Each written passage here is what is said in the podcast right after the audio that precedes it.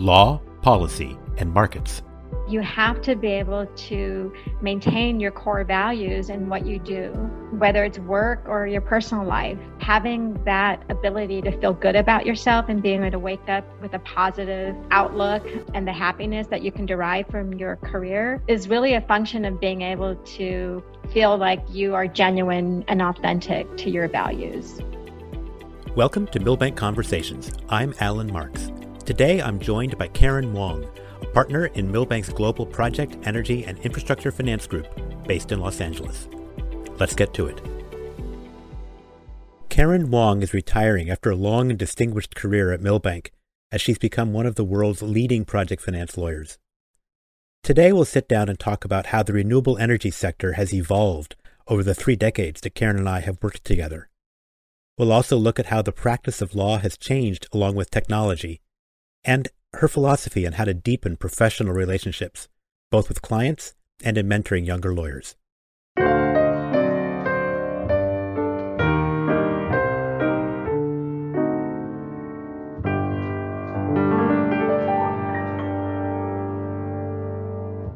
So, Karen, thanks very much for taking the time to, to sit down today together. My pleasure. So, we have worked together for 30 years. And it's remarkable to me. I mean, a lot has changed in that time, but a lot has not changed. And working with you is as pleasant now as it ever has been. Well, that's very nice of you to say, Alan. I, I can't believe that three decades have gone by so quickly, frankly. And I remember our, our, our first deal together, the Oildale cogeneration facility up near Bakersfield, back when QFs were fairly new and before uh, renewables dominated the market. You know, we were working on our on our first transaction for Chemical Bank, which no longer exists. And the project later went into default through no fault of the lawyers. What was it like practicing law then compared to how it might be today for a junior associate? It's funny. I always recall as a junior associate how lacking we were in technology. I definitely think that today's lawyers, with the technological advances, they're doing more substantive work. And so I think, you know, obviously billing rates have gone up significantly since the time you and I were young associates.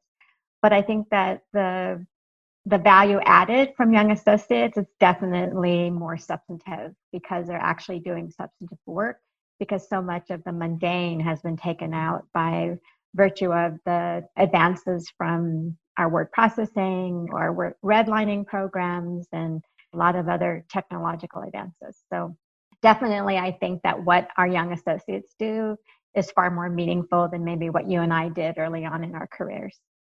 Yeah, I think that's true. you know, when I when I talk to law students, sometimes they say, "Well, gee, with uh, new technology, with AI coming, you know, will that mean that law firms don't really need associates anymore?" And the answer to me is to the contrary. There's always new technology which is boosting productivity.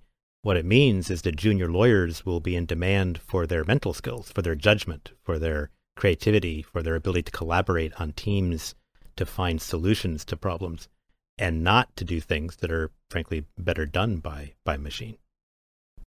Absolutely. I, I completely agree with that. And so I think that the ability to jump right in as an early as a young attorney in a deal and be able to add value immediately in terms of substance is far more interesting and personally fulfilling, I would think, than sitting around stuffing envelopes late at night or Xeroxing documents. I remember distinctly doing when I was a first year. And when you look at what else has changed, you know, I mentioned we were doing deals for banks. In, in those days, the financial markets were much more controlled by banks and bank relationships, at least in the project finance space. And now we see lots of disintermediation in the area. We've, we've got private equity funds and infrastructure funds corporate tax equity investors, not just bank investors, the roles that insurance company and pension funds are playing in earlier stages and a wider range of project assets is something that's kind of new. How does that affected your your practice as a lawyer and how you've managed to to navigate that that shift in financial markets and sources of capital? Well, interestingly enough, when I moved, I joined Milbank as a three, and you know, three and a half years out in my career. I primarily moved to Milbank to do more project finance work. And at my prior firm, I was actually doing a lot of developer work as well as lending work. So when I moved over to Milbank in June of 1990, we were actually doing a lot of sponsor oriented work. And you'll remember this, Alan, that one of our big clients at the time was Central and Southwest, their affiliate CSW Energy. So they had to, for affiliate rules, have a separate law firm or operate from a different office. And so we got to do all the sponsor side work for CSW Energy along with some other sponsor clients. And so I have always, you know, frankly had a pretty diverse practice and and whereas I think a lot of people who grew up in Milbank at the time I joined, they were really more focused on bank side work. And so I've always had the luxury of having a, a more diverse practice and having the ability to continue working in the sponsor side work, even from my early days at Milbank, was extremely helpful. And then one of the very first deals I worked on was a workout and restructuring for a lease equity client involving a portfolio of wind farms in Tehachapi, California. So I also had the ability to work on renewable projects when I was at my former firm, having worked on a number of hydro projects and biomass projects. And so joining Milbank in the early 90s and working on a wind farm, that itself was also very unique relative to what the New York office was doing in terms of large thermal energy projects. Yeah, that's true. I remember working quite a bit. Some of those early wind farms had issues with reliability and so forth. And if you look over the last 20, 30 years, the improvement in material science, the improvement in the reliability of the equipment, the efficiency, the scale and the size, and the consolidation of manufacturers as well, which gives credit support for that kind of innovation, has really been remarkable. And of course, the regulatory shift to give that a tailwind. But the technology improvements have been at least as important. No, I think that's right. And uh, you may recall that the early deals in the wind sector, since many of them were based in California, the technology actually wasn't good. And the manufacturers had to give extended warranties because it was somewhat, uh, I don't want to say experimental, but it was still early on in the technology. And so in our practice, we've seen just the sheer size of the deals uh, grow from the early vintage projects where they were probably 25 megawatts grow to over a thousand megawatts now. So it's quite incredible just in the three decades how the shift in the us and even across the globe is now really focused on renewable energy. In those early days, the global wind power industry seemed to consist of just a few Danish wind turbine manufacturers and engineers tinkering on the hillsides in California you know, which at the time I mean, we accounted for almost all of the installed capacity of wind power in the United States. I remember people like Woody Stoddard, uh, who was a protege of Bill Heronemus at UMass, and Jim Dehlsen and other pioneers were innovating, and, and we were all working on early projects in Tehachapi and Altamont Pass and San Gorgonio for companies like FloWind and Kenetech and Zond. You know, wind turbines then often threw blades uh, from their, you know, those old skeleton towers that they had, and uh, had gearboxes that froze up. They ate birds for breakfast. Now, today, renewable resources like wind and solar are larger, they're significantly more technologically advanced, making them reliable and affordable and scalable and really critical to reducing greenhouse gas emissions, you know, so we can keep the lights on and the skies blue. We really liked doing the renewable projects because one, it was really good for the environment and it was something obviously different than the thermal side.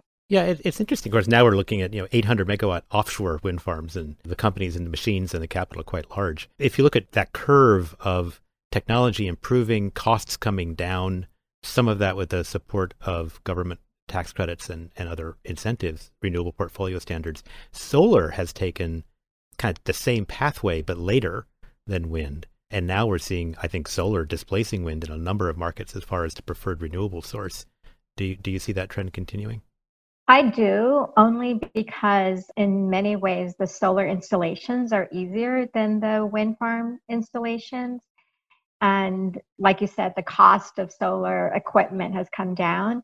And I think with the advent of battery storage, um, energy storage projects, you know, that seems to be the flavor of the day. Offshore wind because of the sheer size and sort of the interplay with federal, maritime, Jones Act issues, they're big, but the costs are so great. But the deployment of that has sort of been slower to a lot of sponsor chagrin, given when we first closed Block Island back in 2016.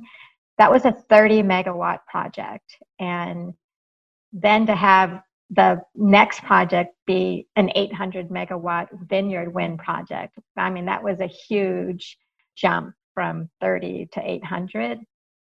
But with the power costs being what they are and what people are paying, you have to have the bigger size projects to make your the economics work. So I'm not at all surprised by the jump from 30 to 800 and hopefully the regulatory environment will support all the projects that are slated to come down the pipeline. Yeah, and of course, I think efficiency of the grid and reliability of the grid. Certainly, we've seen the impact of extreme heat on the California grid here, where, where you and I are, the impact of, of hurricanes and extreme storms in the Gulf Coast and up the East Coast. And these are not just national impacts, these are international impacts. Would you expect a similar net outbound work for U.S. lawyers in this space in what we used to call emerging markets more so, or do you expect the United States to remain a positive source for new investment in added generating capacity? Well, I think, Alan, you know as much as I do that what we have been successful with during our careers has frankly been following the capital and following our clients where they go. And so when we were working on projects in Asia and Latin America, it was really a function of the clients we were working for were pursuing projects outside of the US. Being a global law firm as we are, I do believe that the skills that we have honed as US attorneys will be exported to some of the other renewable projects that are taking place at a rapid expansion. I do see that the skills we acquired from the US development and deployment of the renewable energy technologies can be utilized globally in our other offices for our clients as they expand their development efforts and their financing efforts outside. What are some of the major differences you've experienced? I know we can compare notes between working on domestic transactions and working on cross border transactions. It's funny. Uh, in, in many ways, it's sort of like working on a project financing transaction, as you know, Alan, is a bunch of moving pieces. And even in the US, uh, given the number of contracts and the interplay between the real estate, environmental, permitting, on top of everything else, the contract negotiations, the financing discussions, and the like, when you overlay a cross border transaction, which invariably includes some government owned entity oftentimes, plus the interplay of different local regulations and frameworks for the legal environment and the political environment. I always say a cross border transaction is a US deal on steroids because you have all these other factors that come into play that you almost take for granted in the US as not being relevant. So I, I always really enjoyed working on the projects overseas just because it added that extra element of having to deal with cultural issues, political issues, and also the innovation of working on first of its kind deals. So it, it always was extremely exciting, and I'm sure you found the same when we were working on projects first of its kind in Southeast Asia. Yeah, I remember it very well. Actually, I, I, there's parts of it I miss the cross cultural aspect for sure, because it there was a different way that teams were formed.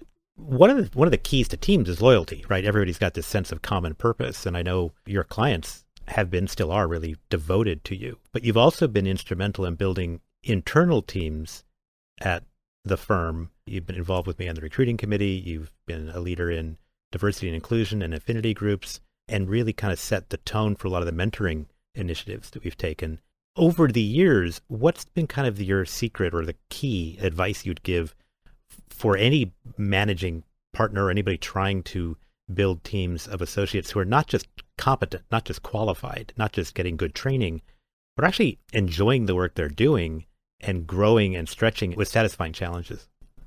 You probably give me more credit than I deserve, frankly, Alan. But in terms of team building and consensus building, I always like to think, and I and hopefully everyone who's on the teams that I'm working with appreciate the fact that everyone who's on the team has an important role to play, and we're only as strong as our weakest our weakest link. And so we need to make sure everyone on the team has a clear sense of the objectives and the goals, and everyone is committed to the same, you know, accomplishment of those goals. And so by recognizing the value that each individual on the team is expected to play and can play helps people become engaged in that endeavor. And so you want everyone on the same page, moving in the same direction. And it's pretty sort of fundamental. And sometimes leaders overlook that. And obviously, there's generational changes too. When you and I were coming up through the ranks, there was a lot of talk about role models. And you look at how somebody else who's senior to you is performing, how they're relating to clients, the kind of work they're doing. We try to copy that and emulate it. I, I would submit probably now empathy is more important, right? To building that that sense of common purpose. Have you seen other types of shifts that way?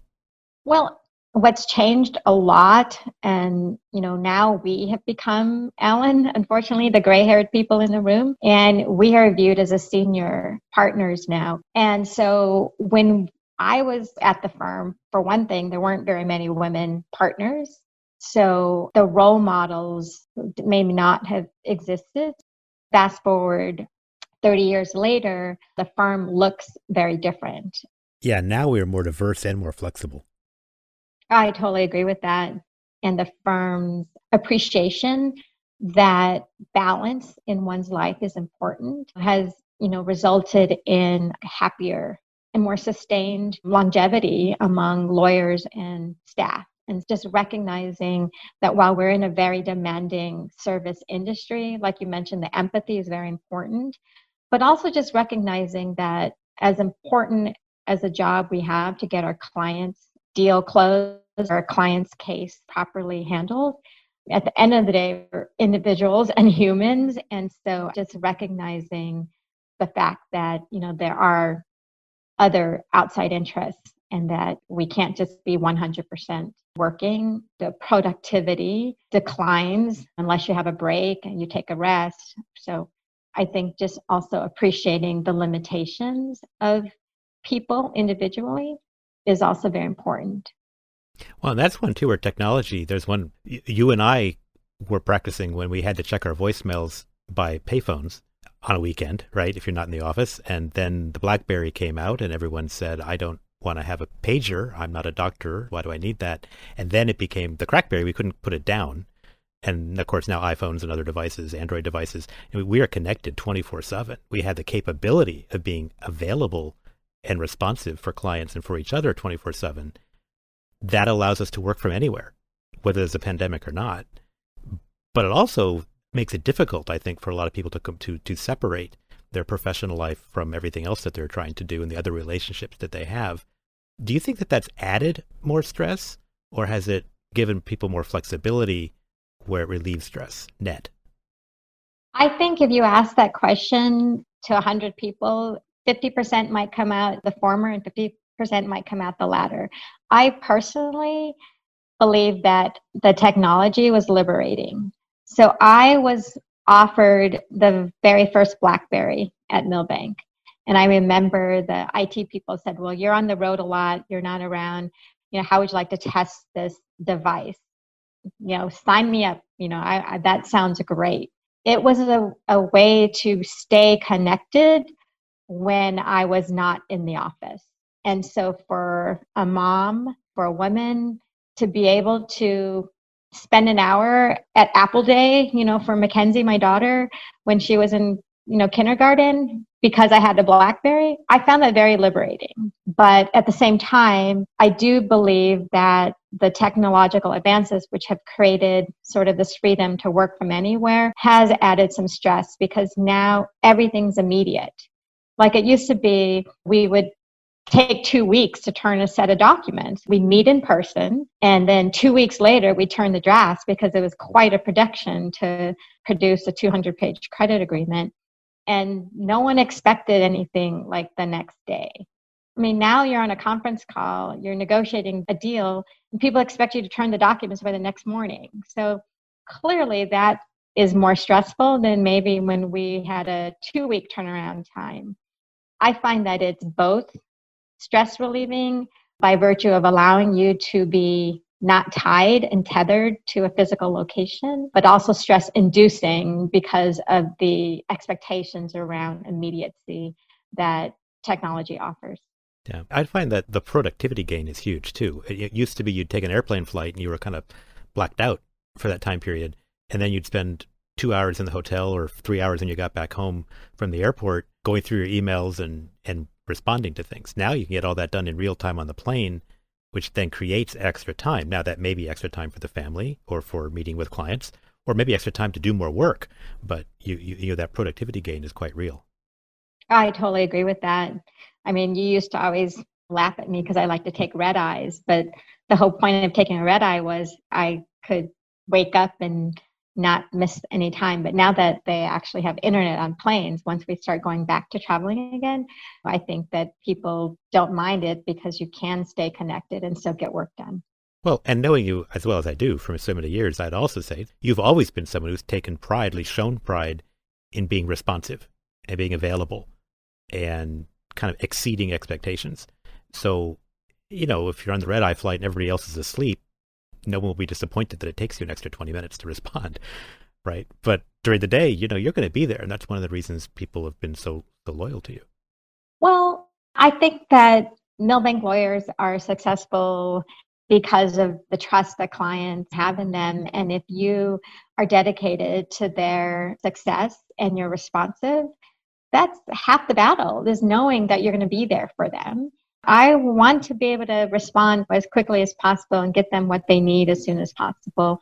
I do pride myself that a lot of my client development has just been through the loyalty, as you mentioned, from clients and the repeat business because you know they're happy with the responsiveness and the dedication I've made to their success. So one of the things I, I, at the very beginning of this conversation, we talked about renewable energy and you mentioned how it's good for the environment, which obviously was one of the things that attracted me to this practice as well. This idea of furthering economic development in ways that were resilient and sustainable and were better than just for the people investing in them. When you look at the role that values plays in your approach to law practice, or even other things. I mean, you serve on uh, as head of the board of counselors at the law school at USC. You've been active in pro bono and working with public counsel and other organizations for years when you look at the role of values for a corporate lawyer in a big firm, and you're looking at junior associates who obviously are very attuned, appropriately so, to how aligned institutions can be with their own personal value systems and ethical goals and social goals and justice issues. What would your advice be to a lawyer when she or he are trying to sort through this question of both relevance and consistency of the transactions or the matters they're working on with their own their own values and priorities? I think it's important for people to remain true to themselves and to maintain their values. So there have been people who have been not as successful at a place like Milbank because they haven't bought into sort of what we do conceptually representing large institutions in a capital intensive framework like we do here in the global projects, energy, and infrastructure practice that you and I work in. And so you can only have longevity in any career if you're personally satisfied. If you wake up every day and you dread doing your work, you know, you're not going to last very long at that work. You have to be able to maintain your core values in what you do, whether it's work or your personal life. And so having that ability to feel good about yourself and being able to wake up with a positive outlook and the happiness that you can derive from your career is really a function of being able to feel like you are genuine and authentic to your values. And so I appreciate that what I do may not help erase necessarily the racial inequality.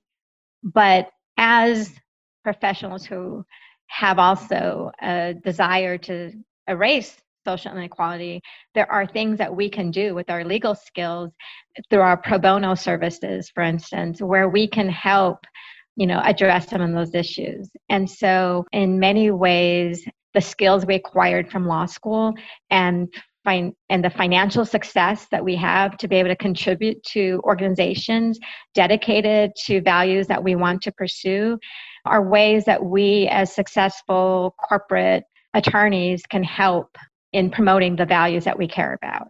And so I have always viewed philanthropy as a privilege.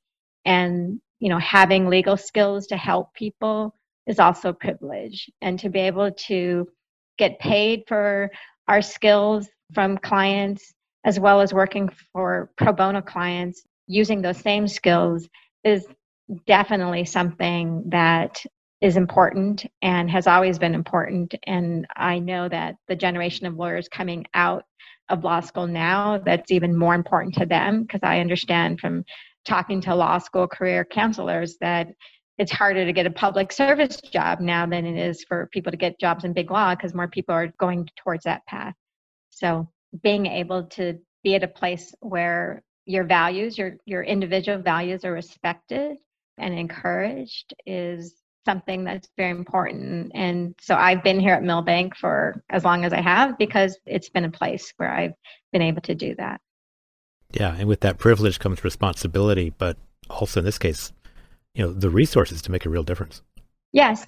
And another part of it is, is, is relationships, right? You know, it's the, the, the kinds of interpersonal connections that one builds, not just social networks, but just one on one with individuals and listening to them and being able to contribute to nurturing that. No, I think that's right. And when you narrow down or you distill what we do on a day to day basis, it's really about relationships and communication. And it's important to have a good relationship with everyone involved in the transaction. And so it's as fundamental as making sure you're communicating correctly what your client's position is and making sure that there's not something that like people are talking past each other. Because sometimes i find you know where we're having contentious points is basically people aren't appreciating each other's perspectives and finding that common ground because you're actually not as far apart as it might seem at the moment when you're actually not appreciating each other's desires and perspectives yeah, I think it took me 30 years to figure out and, and my family may not think I'm actually there yet, but the idea of listening more and speaking less, it actually can make a, a much more of a positive difference. Absolutely. I think that's right. Many times we, we come into something with our own lens and stepping back and seeing it from the other side's perspective is incredibly helpful for reaching a resolution. Well, Karen, thank you very much for taking the time to to chat today and, and to share your, your, your thoughts. Oh, it's been my pleasure, Alan. It's it's been wonderful working with you and I'll miss it. So thank you. Thank you. You too. Thank you for joining us for another Milbank conversation. We trust you find our expertise and insights compelling. Learn more at milbank.com.